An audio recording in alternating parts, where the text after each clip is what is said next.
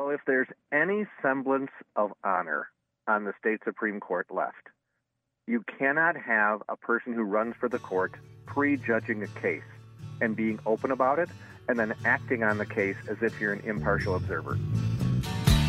Well, if there's anyone who knows anything about honor, it's Wisconsin Assembly Speaker Robin Vos. Well, I don't know why I came here tonight. Why? I got the feeling that something scared in case I fall off my chair. And I'm wondering how I'll get down the stairs.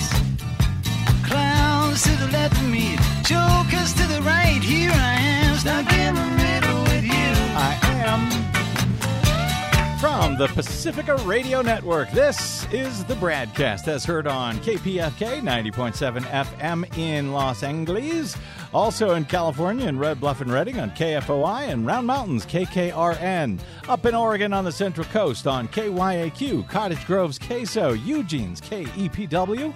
Lancaster, Pennsylvania's W News, Maui, Hawaii's KAKU, in Columbus, Ohio on WGRN, Palenville, New York's WLPP, in Rochester, New York on WRFZ, down in New Orleans on WHIV, out in Gallup, New Mexico on KNIZ, Concord, New Hampshire's WNHN, Fayetteville, Arkansas's KPSQ, in Seattle on KODX, in Janesville, Wisconsin on WADR. Going to talk about Wisconsin today. In Minneapolis, St. Paul on AM 950 KTNF, amongst other fine terrestrial affiliates from coast to coast. Also, around the globe on the internets, on the Progressive Voices channel, Netroots Radio, Radio for Humans, NicoleSandler.com, Radio Free Brooklyn, No Lies Radio, Verdant Square Radio, Detour Talk, and most of your favorite podcast sites. Blanketing Planet Earth, I'm Brad Friedman, your friendly investigative blogger, journalist, troublemaker, muckraker, and all around swell fellow, says me from BradBlog.com. Thank you very much for joining us for another thrilling edition of a Midsummer Night's BradCast. Glad to have you here with us. Uh, way, way, way back in 2011, you may recall a huge uproar at the time when then first term Wisconsin Governor Republican Scott Walker was working with a new Republican majority in the state assembly to enact a bill that would strip union rights from public employees in the Badger State. There was huge protests against the measure. Remember that, Desi Oh, Doyen? my yes, they It were was- cacophonous inside the chamber. Oh, it was a huge thing. It was a huge national thing that uh, a legislature in a state that really, uh, you know, in literally invented the modern labor movement in the U.S. would be trying to take away union rights from millions of people. So it was there were huge huge protests. Walker had never actually run on that issue. But somehow he claimed that he had a mandate to take the power of collective bargaining away from all of these people. Now, the move was wildly unpopular, but the newly empowered GOP in the state legislature and the newly sworn in governor, they did not care. They just barreled over any and all opposition to the uh, to to this move to taking away these long and hard fought rights for government employees. And they continue to govern in a way that suggested they just simply did not care what the voters thought about anything. In fact, it was then that they changed their legislative maps to entrench the GOP majorities in both the uh, Assembly and the Senate for the next decade. A legacy of which still continues and is now being challenged at the state Supreme Court under a new liberal majority on the High Court in Wisconsin. That uh, legacy of gerrymandering continues, and it is still a fight. But that fight may be finally, uh, well, coming to a, uh, a, a conclusion. Now, back then, during the long fight over all of this, and it was a huge one at the time, huge fight at the time, with the Republican leadership just barreling over Democratic opposition.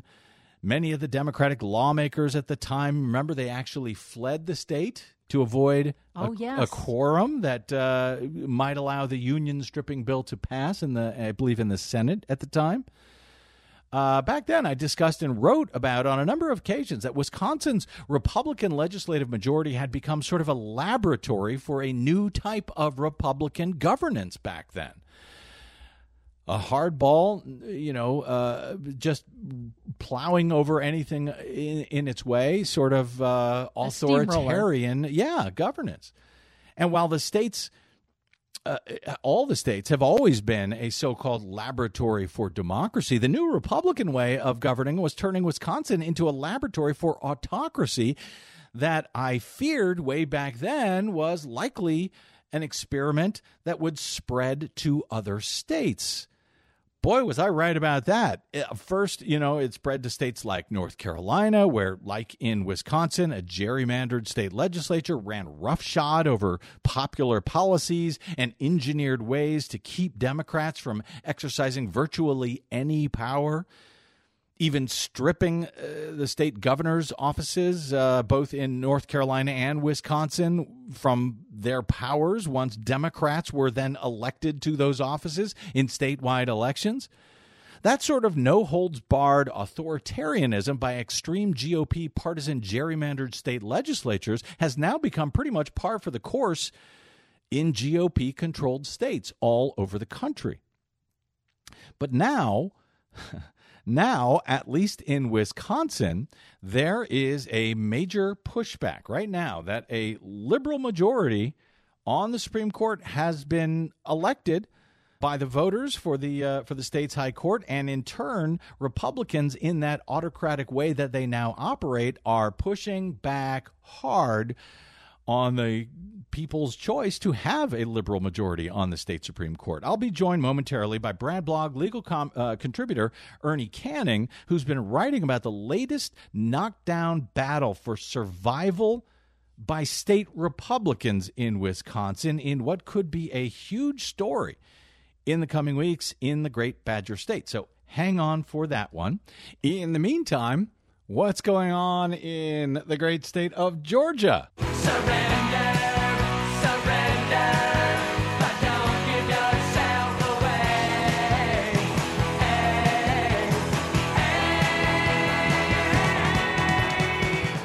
Yeah, there's a whole bunch of surrendering going on in Georgia, in Fulton County, Georgia specifically. The first of Donald Trump's 18 co defendants in Georgia's criminal case, accusing the disgraced former president and his associates of attempting to steal the 2020 election in the Peach State, uh, surrendered at a Fulton County jail in Atlanta on Tuesday, according to county records. Trump's former lawyer, John Eastman, one of the main architects behind the ridiculously criminal scheme to try and have Vice President Mike Pence essentially toss out legitimate electoral college votes on January 6th to try and help steal the election for Trump and uh, and a guy who Reuters describes as a Republican poll watcher.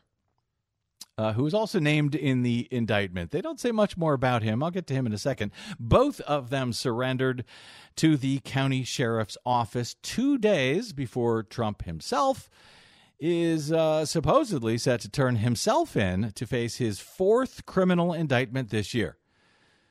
And please note there is a lot of time left in the year, so we'll see if there are if there are more than four ultimately. Eastman said in a statement that he would surrender the day after he had agreed to a $100,000 bond agreement. He said, quote, "I'm here to surrender to an indictment that should never have been brought. It represents a crossing of the Rubicon for our country," he said implicating the fundamental First Amendment right to petition the government for redress of grievances. oh, is that what he's calling it? That's what it was. That's what happened on January 6th. They were just petitioning the government for redress of grievances. That's all. And of course, as uh, Special Counsel Jack Smith noted in his federal indictment of Donald Trump related to his uh, attempt to steal the election at the federal level, he and John Eastman uh, who is uh, cited, uh, Eastman is, in, is, cited as an unindicted co conspirator in the federal case, at least for now. Uh, he and Eastman uh, as Jack Smith noted, have every right to use their First Amendment rights, even to lie about election fraud, but they do not have the right to use lies and threats to steal an election, as both are now alleged to have done, or to at least to have tried to do. You have free speech rights. You do not have free speech rights, however, to walk into a bank and say, Give me all your money or I will shoot you. True. One might. Uh, An important distinction. Yeah, you would think. Now, one might think that, you know, trying to toss out legitimate electoral votes that are known to be legitimate in hopes of stealing an election, you would think that that is the actual Rubicon crossing here. Uh, which longtime far right attorney John Eastman certainly knows but no, he's turning this into a First Amendment issue. Good luck with that. Now, the other guy who surrendered on Tuesday in Fulton County, described by Reuters as a Republican poll watcher, was actually the first to turn himself in, I believe, on Tuesday. And while most folks in this country have no idea who he is, longtime listeners of the BradCast absolutely know who this guy is. His name is Scott Hall. And you've heard his voice on this program many, many times over the past year as he was recorded essentially confessing to the notorious, now notorious, MAGA Coffee County voting software uh, voting system software breach that was organized by his now co-defendant Sidney Powell. He's the guy from this phone call to frequent BradCast guest Marilyn Marks, first heard on the BradCast and ultimately uh, resulting in exposing the unlawful theft of Georgia's proprietary statewide voting system. You know, I'm the guy that chartered the jet to go down to Coffee County to have them inspect all of those computers. And they scanned all the equipment, imaged all the hard drives, they imaged the hard drives? Yes. How in the world did you get permission to do that?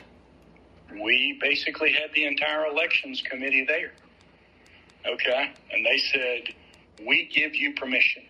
Go for it. Okay, then. Wait, wait. That they that Reuters or somebody described him as a poll watcher. He's a poll watcher, which uh, I, I think he might have been a Republican poll watcher. in uh, considerably uh, more than poll watching. In, more than poll watching, yes. Uh, although Reuters doesn't explain what it is, why it was that Scott Hall turned himself in uh, to the jail in Fulton County on Tuesday. But uh, so, yeah, he was a Republican poll watcher, but he was also a key player in the Coffee County voting software breach. Which Reuters failed to mention. Uh, he was booked by the county sheriff's office on Tuesday and has not yet been released, they report uh, or at least the jail records show, at least as of airtime, according to Reuters. And I had read this morning, I don't know if Reuters is up to date on this or not, I read this morning that Scott Hall was the first one to turn himself in. If he's still there now, he's been there for hours. Gosh, I hope Donald Trump gets similar treatment on Friday on Thursday. anyway, Scott Hall had previously agreed to a $10,000 bond deal requiring that he report to pretrial supervision every 30 days. Now, Hall shouldn't have any trouble raising that bond money because, as it turns out, though I frequently refer to him as an Atlanta businessman, he's actually an Atlanta bail bondsman. So how's that for rich irony? I guess he can uh, get a, uh, a, a, a bail uh, a bail bond for himself. Anyway, sorry about your troubles, Scott. Terrible, but uh, glad we were able to help. There are another 17 in uh, Fulton County District Attorney Fani Willis's RICO case that still need to turn themselves in, that still need to, yes, surrender before Friday at noon. On Monday, Donald Trump agreed to post a $200,000 bond and perhaps more notably accepted bail conditions that would bar him from threatening co defendants or witnesses in the 41 count federal, uh, I'm sorry, felony case. It's a state case in this case, a 41 count felony case, 13 of which are applied to Trump himself. As to those bail conditions, from the court records On Monday, in state of Georgia v. Donald John Trump, the consent bond order for defendant Donald John Trump uh, lists conditions for his release after booking on Thursday, which he claims he will surrender on that date. Uh, among those conditions, the defendant shall not violate the laws of this state, the laws of any other state, the laws of the United States of America, or any other local laws. The defendant shall perform no act to intimidate any person known to him or her to be a co-defendant or witness in this case to or to otherwise obstruct the administration of justice this shall include but is not limited to the following a the defendant shall make no direct or indirect threat of any nature against any co defendant. B, the defendant shall make no direct or indirect threat of any nature against any witness. C, the defendant shall make no direct or indirect threat of any nature against any victim. D, the defendant shall make no direct or indirect threat of any nature against the community or to any property in the community. And E, the above shall include, but are not limited to, posts on social media or reposts of posts made by another individual on social media. The defendant shall not communicate in any way, directly or indirectly, about the facts of this case with any person known to him to be a co defendant in this case, except through his or her counsel. And of course, if he does not follow those restrictions that he agreed to in order to be released after booking on Thursday, well, then he can be sent to jail to await his trial. Think he'll be able to follow those conditions that he agreed to? You know, I was thinking about that, and I think that actually he will be able Yeah. to do that because in the past I have seen him where he has been able to restrain himself and not talk about things that he knows are going to get him in big trouble. And so I think that that might be the case here that he's uh, a bunch of bluster and everything, but when it really comes down to his sense of self-preservation, that will actually kick in. Only if he thinks that Fani Willis is serious and Right. you know may uh, challenge what he says. And I think that he thinks Fani Willis is serious. If he doesn't, well, he he should. For example, Mark Meadows, that's Trump's former chief of staff, he sought last week to move the case to federal court and dismiss it on the grounds that he's immune from prosecution Right. because of actions that he took as a federal uh, as a federal official as Trump's chief of staff. Meadows asked to delay his surrender until after a hearing in federal court this coming Monday, but he was rebuffed by Fani Willis, who told his lawyers she will seek his arrest if he does not turn himself in by Friday afternoon. and I believe she means it. I, I, I think so too. So, uh, with that in mind, I think she would have no compunction about asking for uh, pretrial detention for Donald Trump if he violates the conditions uh, in the bond order that his attorneys agreed to on his behalf this week. So, we will see. Um, and Trump, if you're losing track, uh, he also faces indictments in three other separate criminal felony cases. In addition to the RICO case in Georgia, he also has been charged in D.C. over his failed efforts to steal the 2020 election. Um, uh, uh, in uh, Jack Smith's indictment, in another Jack Smith indictment in federal court in Florida. He's charged over his theft and mishandling of classified documents upon leaving office in violation of the Espionage Act. And in New York State, he's charged over a hush money scheme to a porn star to help him win the 2016 election, just to help you keep track. All right, let's take a quick break. And uh, yes, it's back to Wisconsin for a story that feels like we have sort of been covering it for about 15 years straight because, in many ways, I think we have. The latest in the long running battle over Wisconsin's Supreme Court and its authoritarian, wildly gerrymandered Republican state legislature. And also, coming up, our latest Green News report as hurricane season now, boy, officially seems to be kicking into high gear. All of that and more still ahead on today's BradCast. I'm Brad Friedman.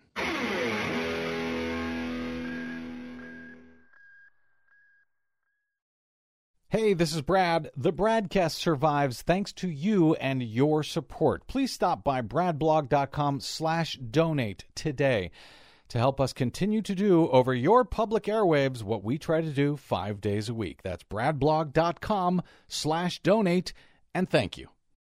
Right, right, you're bloody well right. You got a bloody right to say, right, you're bloody well right. You know you got a right to say. Uh huh. Welcome back to the Bradcast. Brad Friedman from bradblog.com. So, last week we covered a story on the show that is not yet getting national coverage, but like so many of the stories that we tend to cover on this program, it's one that is very likely to get that national coverage in the coming days and weeks, at least if it moves forward on the trajectory suggested, or I should say, threatened by a top Wisconsin lawmaker late last week. You may recall that I covered a story written on this uh, on this show uh, by uh, Brad Blog legal contributor Ernie Canning late last week is a rather encouraging story out of the Badger State. After 15 long years in the minority on the state Supreme Court, as of August 1, Liberals had finally taken a 4 to 3 majority on the court following the landslide statewide election of Milwaukee Judge Janet Protasiewicz back in April of this year as the state's newest Supreme Court justice. She was sworn in on August 1, giving liberals a majority of seats on the court for the first time in more than a decade during which Republicans, uh, at first under the reign of far right Governor Scott Walker, had gerrymandered the state legislature to entrench their own control and adopt a, uh, a panoply of hard right policies, such as stripping public unions of collective bargaining rights and so much more, including. Uh, taking away many powers of the governor's office once Democratic Governor Tony Evers was elected by the people, denying Walker of a third term as governor. The state's Supreme Court had uh, largely been a rubber stamp for Walker's policies over all of those years, and and uh, those of the gerrymandered state legislature for years. So the August one takeover by a liberal majority on the High Court in Wisconsin was a very big deal. And so it was on August 2nd when the first of two petitions were filed directly with the state Supreme Court seeking to declare the Republicans' extreme gerrymanders in the state assembly and state senate to be unlawful under several provisions of the Wisconsin Constitution.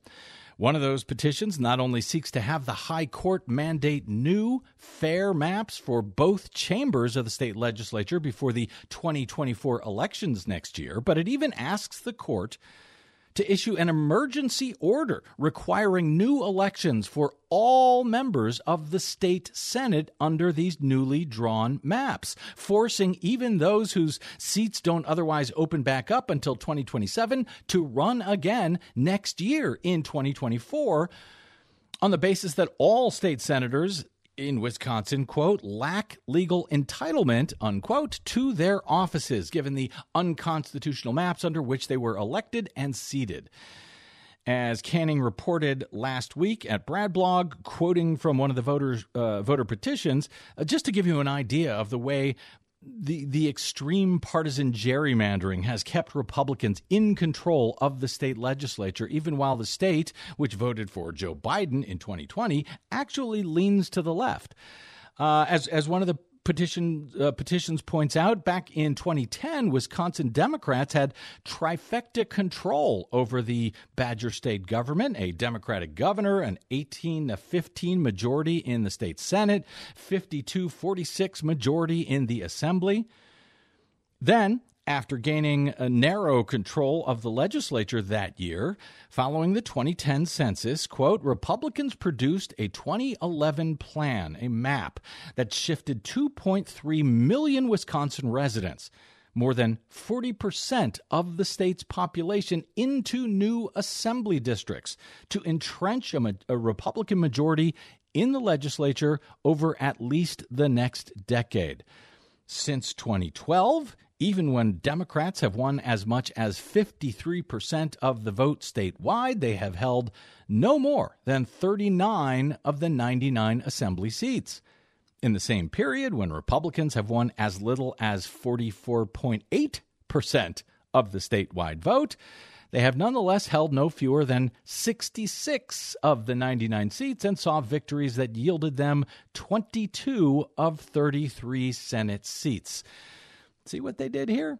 With a uh, friendlier now, or at least fairer, High Court, ordering fair legislative district maps for both the Assembly and Senate, and with all of those seats then up for grabs next year, if the Supremes allow the emergency writ to hold new elections for every seat in the state Senate, along with every seat seat in the uh, in the state assembly under a sitting Democratic governor in 2024. Well, liberals in the state are excited about what could happen in these two new cases that are now pending before the state Supremes. And as you might have guessed, Republicans are furious and or terrified about all of it.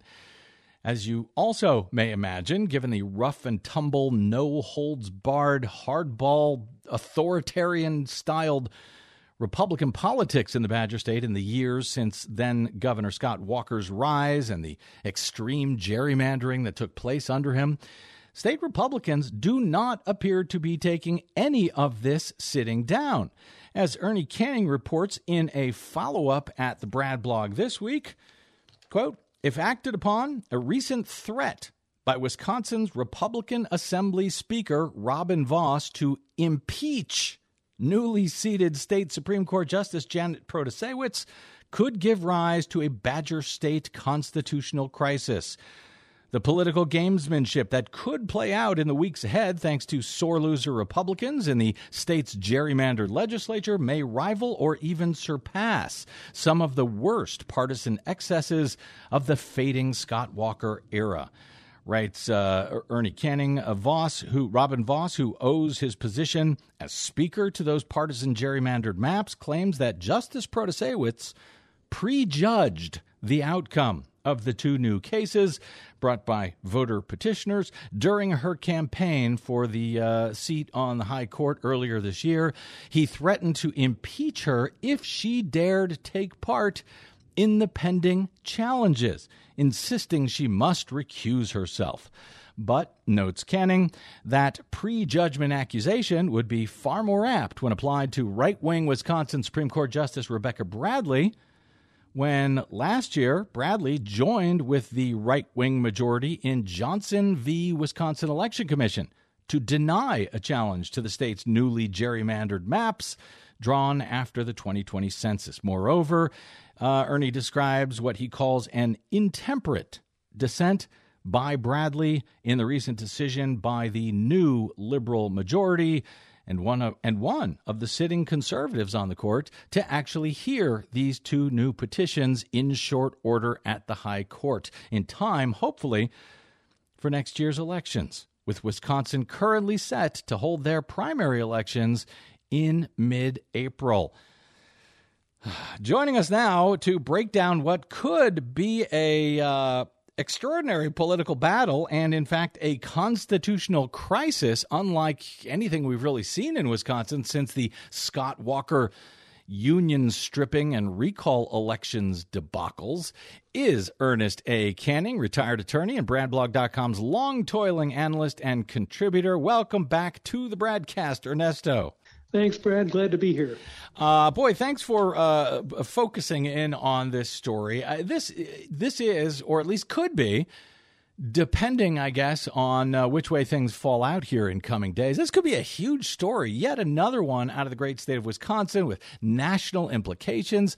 Though I don't think many people actually know about it yet. Let's uh, let's step through. Ernie, uh, what is being charged here by Assembly Speaker Robin Vos as he suggests he's going to call for impeachment proceedings against Protasiewicz? Uh, she was literally seated weeks ago. Uh, along with the uh, counter arguments that you present and, and where all of this could go in the in the coming weeks. So first, Vos is threatening to impeach Protasiewicz if she does not recuse from these two cases based on a claim that she, quote, prejudge them while running for her uh, prejudge the cases while running for her her seat earlier this spring uh, when she described the current maps as rigged. Explain that prejudgment allegation by Robin Vos, the uh, the far right assembly st- uh, assembly speaker, and and any validity that uh, his charges may have here. Well, the, first off, the the charge was made initially by Vos and repeated by uh, Justice Rebecca Bradley in mm-hmm. her intemperate dissent. Mm. Um, and what they're arguing is that during the course of the campaign, um, she described what you just described, the facts of this case. She described the maps as having been rigged and unfair. But she also made it clear throughout her campaign that she had arrived at no conclusions as to how she would rule if she had if, if the case came before her on the question of whether they were constitutional and that actually distinguishes her from uh, the three other liberal members of the Supreme Court, mm-hmm. which last year in Johnson had dissented. And in their dissents, they made it clear that they thought that these maps were unconstitutional. So the one who hasn't gone that far mm. is hmm. the one they're threatening to impeach. Well, let me and, ask you. Let me ask you this, uh, Ernie. She says that the maps are rigged. Isn't that in and of itself making a judgment on these cases? Not at all, because uh, you know this whole thing and the kabuki dance that you've seen so often when the Federalist Society jurists become come before the U.S. Senate Judiciary Committee mm-hmm. of trying to pretend that you know given facts are not facts is nonsense. I, I mean, the bottom line is there is no no way, no factual basis for disputing that the maps were rigged. You know, in addition to what you described, we list a, a you know assembly district 47 mm-hmm. in a color coded map what what the republican map makers had done was taken little strips of the section that are not contiguous the sections of uh, Madison, Wisconsin, which is a college town and mm-hmm. heavily Democratic, and, and jam them into this heavily Republican rural district so that they can minimize how many uh, seats they they mm-hmm. get. And for the Republicans to hold on to a two thirds majority in the uh, Senate, even when they received as little, less than 45% of the vote, tells you what they've done. This is a, a deeply anti-democratic project, and there, it's a, it's just an indisputable fact. So that's not judging it because there are no disputes in the fact in this case. Judging it would be if she said that she had reached the conclusion they were unconstitutional, and she's expressed no opinion on that. And uh, unlike, of course, uh, the as you point out, the three liberal justices who were already there when they decided when they dissented in a similar case last year, and presumably Rebecca Bradley, uh, who said that the uh, maps drawn in 2021 were, or in uh, yeah, after the 2020 census were were perfectly fine and were perfectly constitutional. So in fact it does sound like she has prejudged it. And as you point out, the uh, the plaintiffs here, the petitioners, are arguing that the uh, state supreme I'm sorry the uh, state constitution requires con- uh, uh, districts to be contiguous. They can't have little pieces over here, little pieces over there, all broken apart into various pieces. That would make it, they argue, unconstitutional. We will see what Protasiewicz ends up deciding. In fact, we don't know. In the meantime, though, speaking of Bradley, Justice Rebecca Bradley, appointed by Scott Walker back in 2015, she offered what you described as an intent temperate dissent in her objection to even hearing these new uh, two new cases at all. Uh, what was intemperate about her dissent, Ernie Canning? Well, first off, this this decision to, to uh, order briefing uh, was, you know, her her own conservative co- colleague Brian Hagedorn, you regarded as pretty pro forma, and the only way that the court can get a full picture of how they should proceed. Now, that was that was her conservative colleague that said that. She went on to accuse and name each one in her dissent as saying that this is all a farce, that they've already made up their mind, and they're not, you know, they're not going to hear anything the other parties have to say. And she said this. She said, despite re- receiving $10 million from the Democrat Party of Wisconsin and declaring the max rigged, which has not recused herself from the case. And she cites a, a U.S. Supreme Court case in West Virginia. A Supreme Court justice mm-hmm. didn't recuse himself, uh, where he received money from.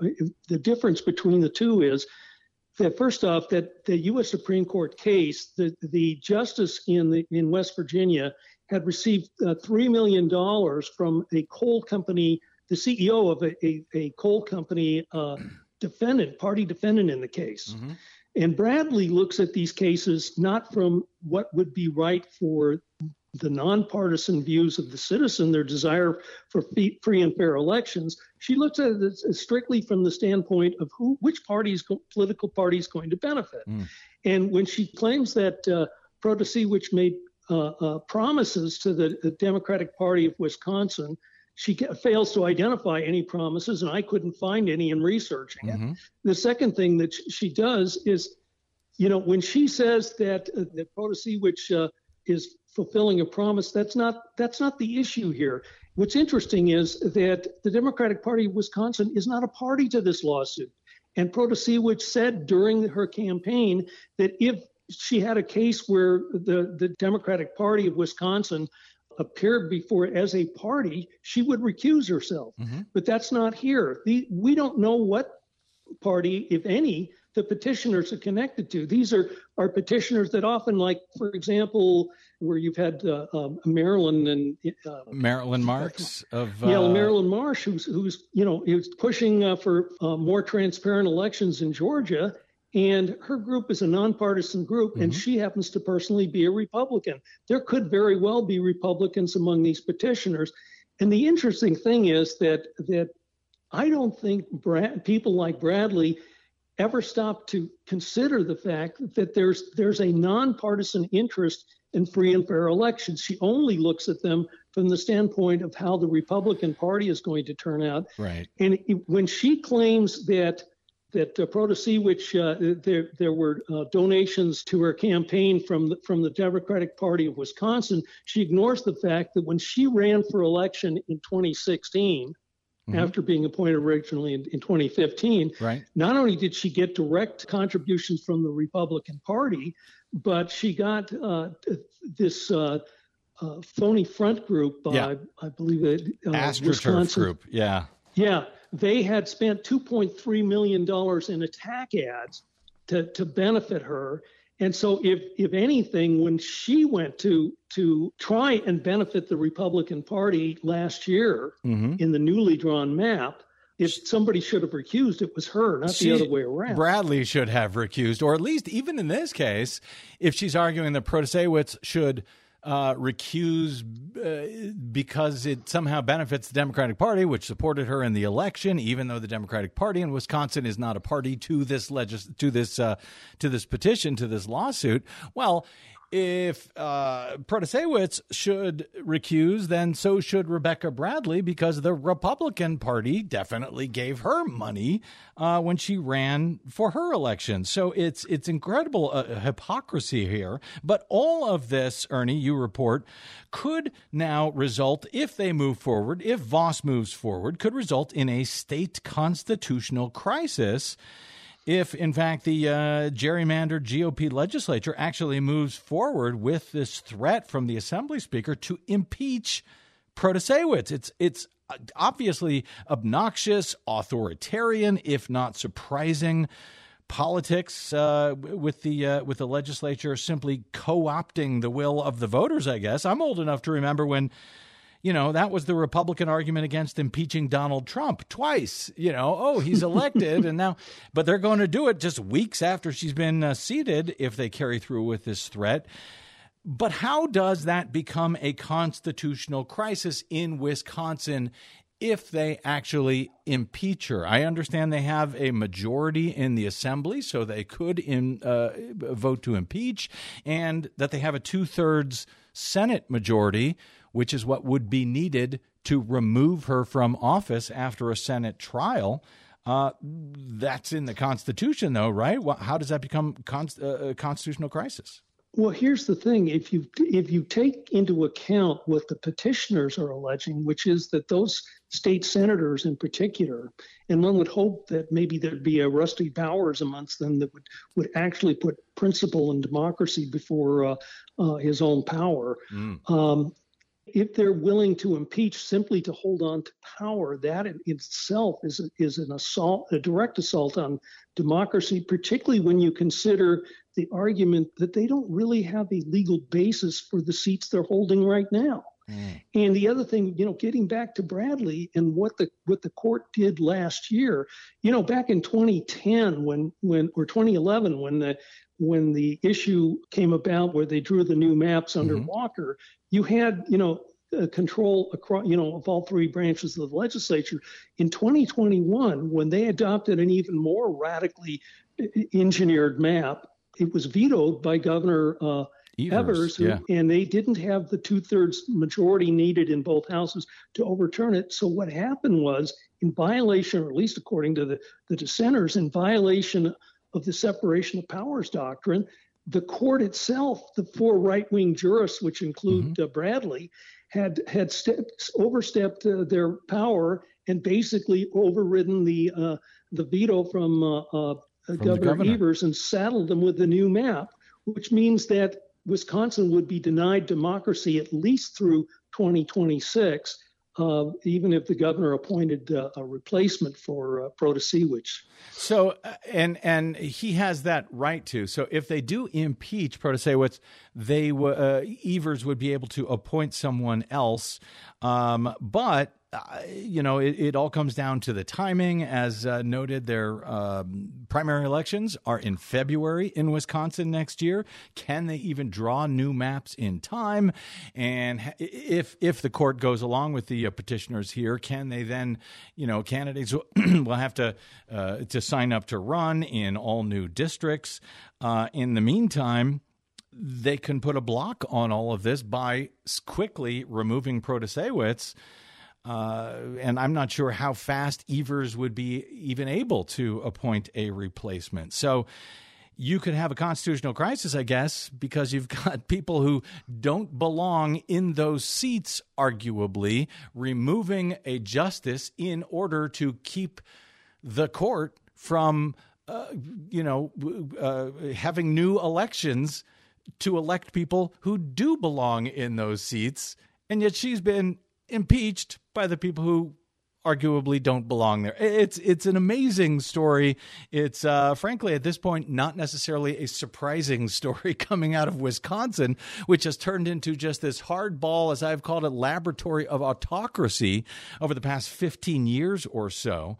Uh, Ernie, I spoke to the uh, nation's national affairs correspondent John Nichols, our friend, uh, longtime Wisconsin native. He's the associate editor of the uh, Capital Times in Madison, Wisconsin wanted to get his comment on your story. He says that uh, we've got this story generally right, but he argues that he believes, quote, uh, Vos will not go ahead with the threat because the Senate is not on board. And he notes because the political winds are blowing hard against him this summer. What's really happening here is an intimidation tactic, uh, Nichols tells me, an attempt to get the liberal justices to blink and act more cautiously. He says that might have worked in usual circumstances, but things have blown up so wildly behind the scenes in the court itself that the lines are more firmly drawn than ever. Uh, he has another thought, but I'll, I'll I'll get your thought on on his thought. Uh, does that uh, give you any comfort, uh, Ernie Canning, that uh, maybe Wisconsin and the uh, newly liberal Supreme Court will weather this threat? Well, there's certainly, um, you know, nobody knows uh, Wisconsin better than John Nichols. Mm-hmm. he lives there. He's been writing about it for years. But uh, I don't think that Protasiewicz is going to blink on this. I think that she has, uh, keep in mind, you know, she won by 11 percentage points, which, as the New York Times pointed out, uh, it was a huge margin in what is ordinarily a, a narrowly divided state. Yeah. I, and the thing is that if you look at on the plus side, if in fact she doesn't back down, and if in fact at least in the in the Senate you've got a, at least enough, all you need is one Republican senator say no, Right. and they can't remove her. The other thing that happens from this, it's so many other issues that that come down the pike. You remember, you and I covered years ago uh, things like uh, like the uh, vote, you know, photo ID laws that were used that, that that disenfranchised even a World War II veteran. Yep. And uh, so all those things that they've made it more difficult to vote, in addition to um, the extreme partisan gerrymandering, are all things that could be corrected if, in fact, uh, there are fair maps and you get a a, a fair uh, a shot from from all parties. And it shouldn't. You know, the interesting thing is there's a nonpartisan way of looking at these things, which is is that the voters should have a right to hold uh, whoever they elect accountable through democracy, and they should that the politicians themselves should not be able to install themselves so that they can't be removed. Um, you look at, for example, looking at how different the Republicans look at it, or the ideological Republicans.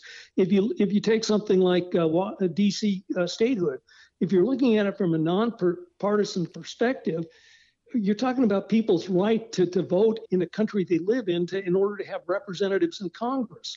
And you, you look at the flip side of it, the Republicans are saying, well, yeah, but if you add uh, them as a 51st state, you're going to have two more Democratic Exactly. senators. So Uh, and, and they think about it differently. Yeah, they certainly do, uh, and uh, in, uh, nowhere more so than in Wisconsin. I'll just close with uh, one more thought here from uh, John Nichols in response to all of this. He notes, "I think we're in for a wild ride."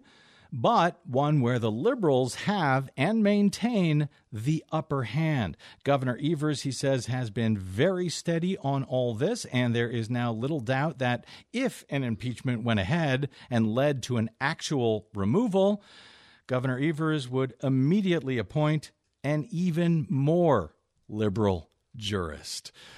So lots of fun in the days ahead in uh, in Wisconsin. I'll point you to Ernie's story uh, headlined at bradblog.com. Judicial impeachment threat by Wisconsin Republicans sets table for potential constitutional crisis. Great work as always. You can find Ernie, uh, of course, at bradblog.com and on the site formerly known as Twitter at can4, the number 4, ing, can4ing. Thanks, Ernie. Thank you, Brad.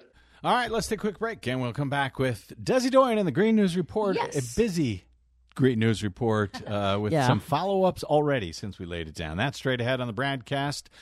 I'm Brad Friedman.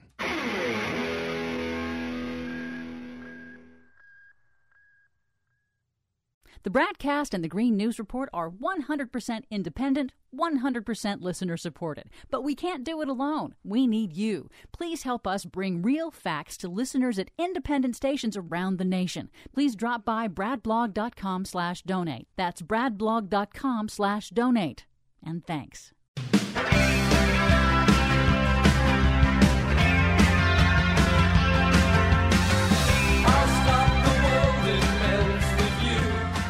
All right, we've already got uh, breaking news uh, in the uh, green news world here since we laid down our latest GNR. So let's so we'll we'll follow up after our latest green news report. You know, we've never had combination of record warm oceans plus very strong developing El Nino event in recorded history. Hurricane Hilary makes history as new storms brew in the record hot Atlantic.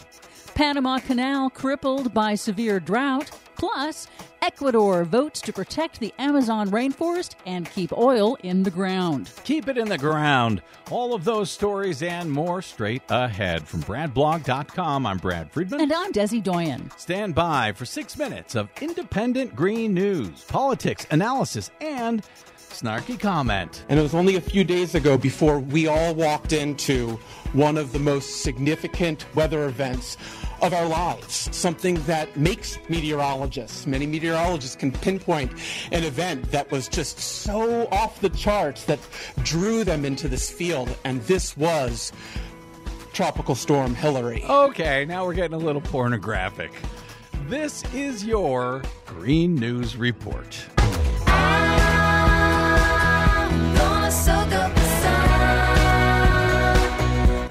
Okay, Desi Doyen, are you as excited about Hurricane Hilary as that guy was? Well, Hurricane Hilary was a truly historic storm. yes, it was. As we go to air, Southern California is drying out and cleaning up from historic Hurricane Hilary, which spun up fast in the unusually warm Pacific Ocean, rapidly intensified to a powerful Category 4 storm in just 24 hours, making landfall on Mexico's Baja California Peninsula over the weekend before becoming the first tropical storm to hit California since 1939. and exciting Ariel Cohen of the National Weather Service, apparently. Yep, tons of rainfall records broken, especially in mountain and desert areas like Palm Springs Valley, which was hit by nearly a year's worth of rain in a day, overwhelming its stormwater infrastructure. Hilary triggered unprecedented flash floods and mudslides that severely damaged transportation infrastructure across Southern California. But there were no reports of deaths or major injuries in the U.S. Thus, allowing me to have a big laugh at it all, I guess. AccuWeather released a preliminary estimate of the total economic losses and damages from Tropical Storm Hilary in the western U.S., putting it at seven to nine billion dollars. Okay, less funny. Climate scientists say man made climate change turbocharged Hilary's rapid intensification, its historic track into California, and its torrential rainfall impact. Okay, definitely less funny. And it's not just Hilary. The sleepy Atlantic hurricane season has suddenly lurched into life with a string of new tropical storms suddenly brewing all at once, which experts say is especially unusual during a developing El Nino in the Pacific Ocean. Climate scientists say record hot water temperatures in the Atlantic are providing fuel to sustain storms as hurricane season reaches its peak in September. Severe drought is backing up the Panama Canal. The drought has caused a drop in water levels in the shipping channel, which is filled by two freshwater lakes. Canal operators have reduced loads and crossings this summer with more than 200 ships on both sides of the canal waiting to pass through. Maritime transportation experts warn such events could become the new normal with rainfall deficits affecting the ocean shipping industry that moves nearly 80% of global trade. That as well is going to end up costing billions and billions of dollars, it would seem. In Canada's historic 2023 wildfire season, firefighters are still battling massive fires that forced the mass evacuation of Yellowknife, the capital of the Northwest Territories, in Canada's worst fire season on record. British Columbia has declared a state of emergency due to the fires. Officials now warn that Canada's fires could last not just through the fall, but into winter. Hmm. UCLA climate scientist Dr. Daniel Swain on the BradCast said that while scientists accurately predicted the rate of man made global warming that we're seeing today, they underestimated its impacts on ecosystems and human systems, which are more intense and arriving earlier than expected. And that means society hasn't yet come to terms about what it all actually means for the world we live in. Given that uh, we're continuing to warm on this uh, this linear, this roughly linear track, but even if it stays relatively linear, the impacts won't be. And we're, we're starting to see things, you know, the limits of our adaptability already, and it's only going to get harder with additional warming. But there is some good news. India has approved a $7 billion plan to build and deploy 10,000 new all electric buses in nearly 200 cities to cut local air pollution and emissions, and officials say they're cheaper to operate. And finally, in Ecuador, in a historic national referendum, Ecuadorians voted overwhelmingly to ban oil drilling in Yasuni National Park in the Amazon rainforest, one of the most diverse biospheres in the world. It's hailed as a historic example of climate democracy, and it was also a victory for indigenous peoples and conservationists. I will share that hailing. For much more on all of these stories and the ones we couldn't get to today, check out our website at greennews.bradblog.com. Find, follow, and share us planet wide on the Facebooks, Mastodons, and site formerly known as Twitter at Green News Report. I'm Brad Friedman. And I'm Desi Doyen. And this has been your Green News Report.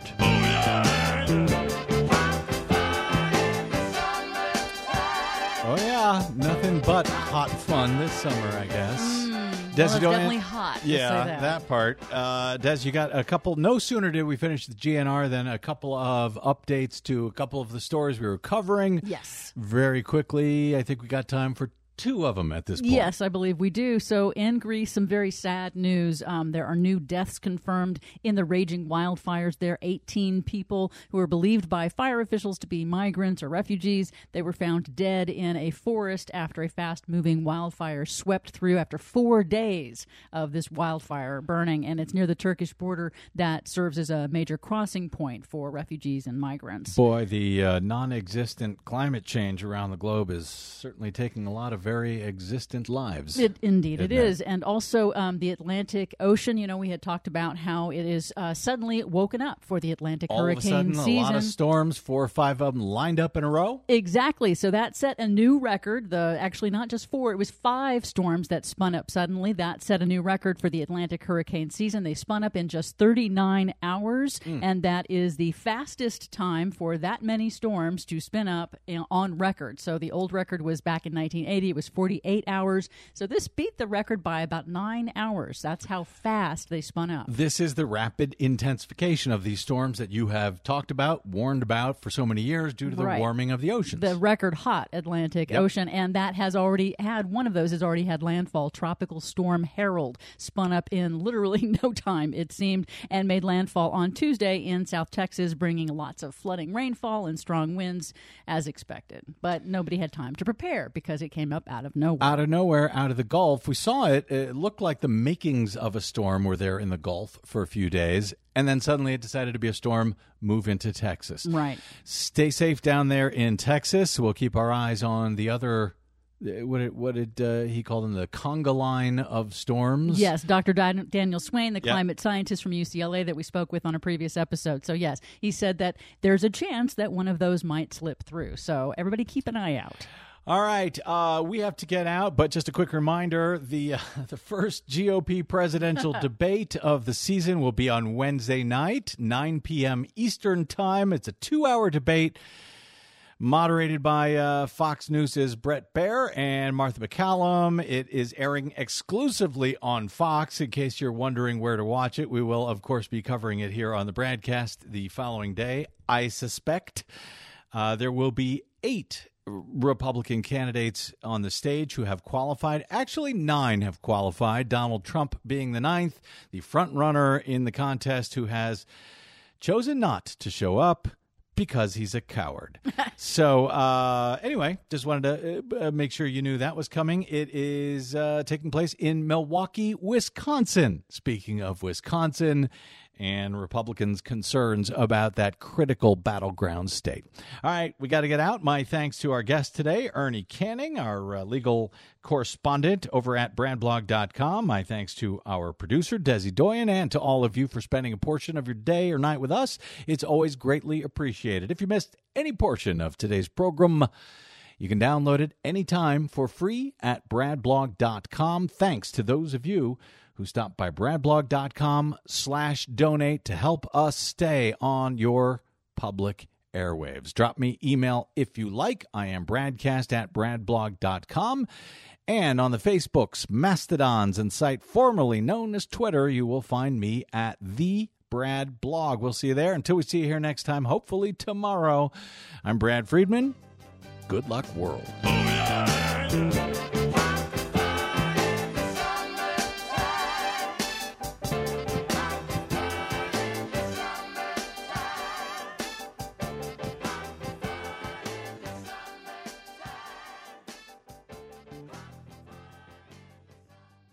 I'm Rick Smith, and this is Labor History in Two.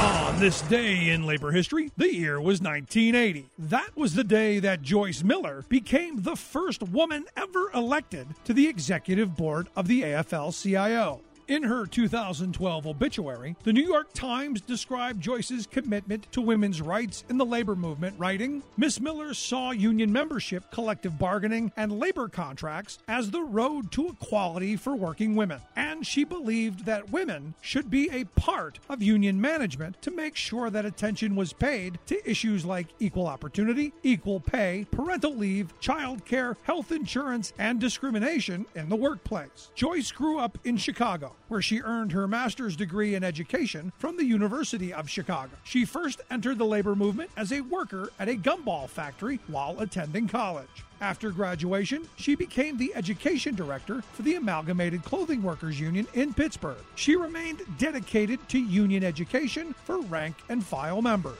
Joyce was a founding member of the Coalition of Labor Union Women, or CLUW. She served as CLUW's East Coast vice president, eventually being elected CLUW's president in 1977, a position she would hold for 15 years.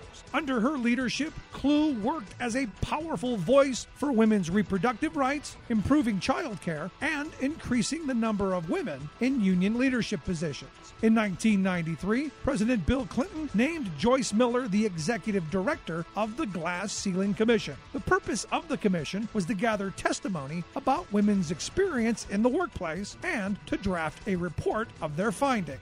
Of her career, Joyce said, I came to the labor movement with stars in my eyes. I saw it as a vehicle for social change, and I never changed my mind. Like what you hear? Check out more at laborhistoryin2.com.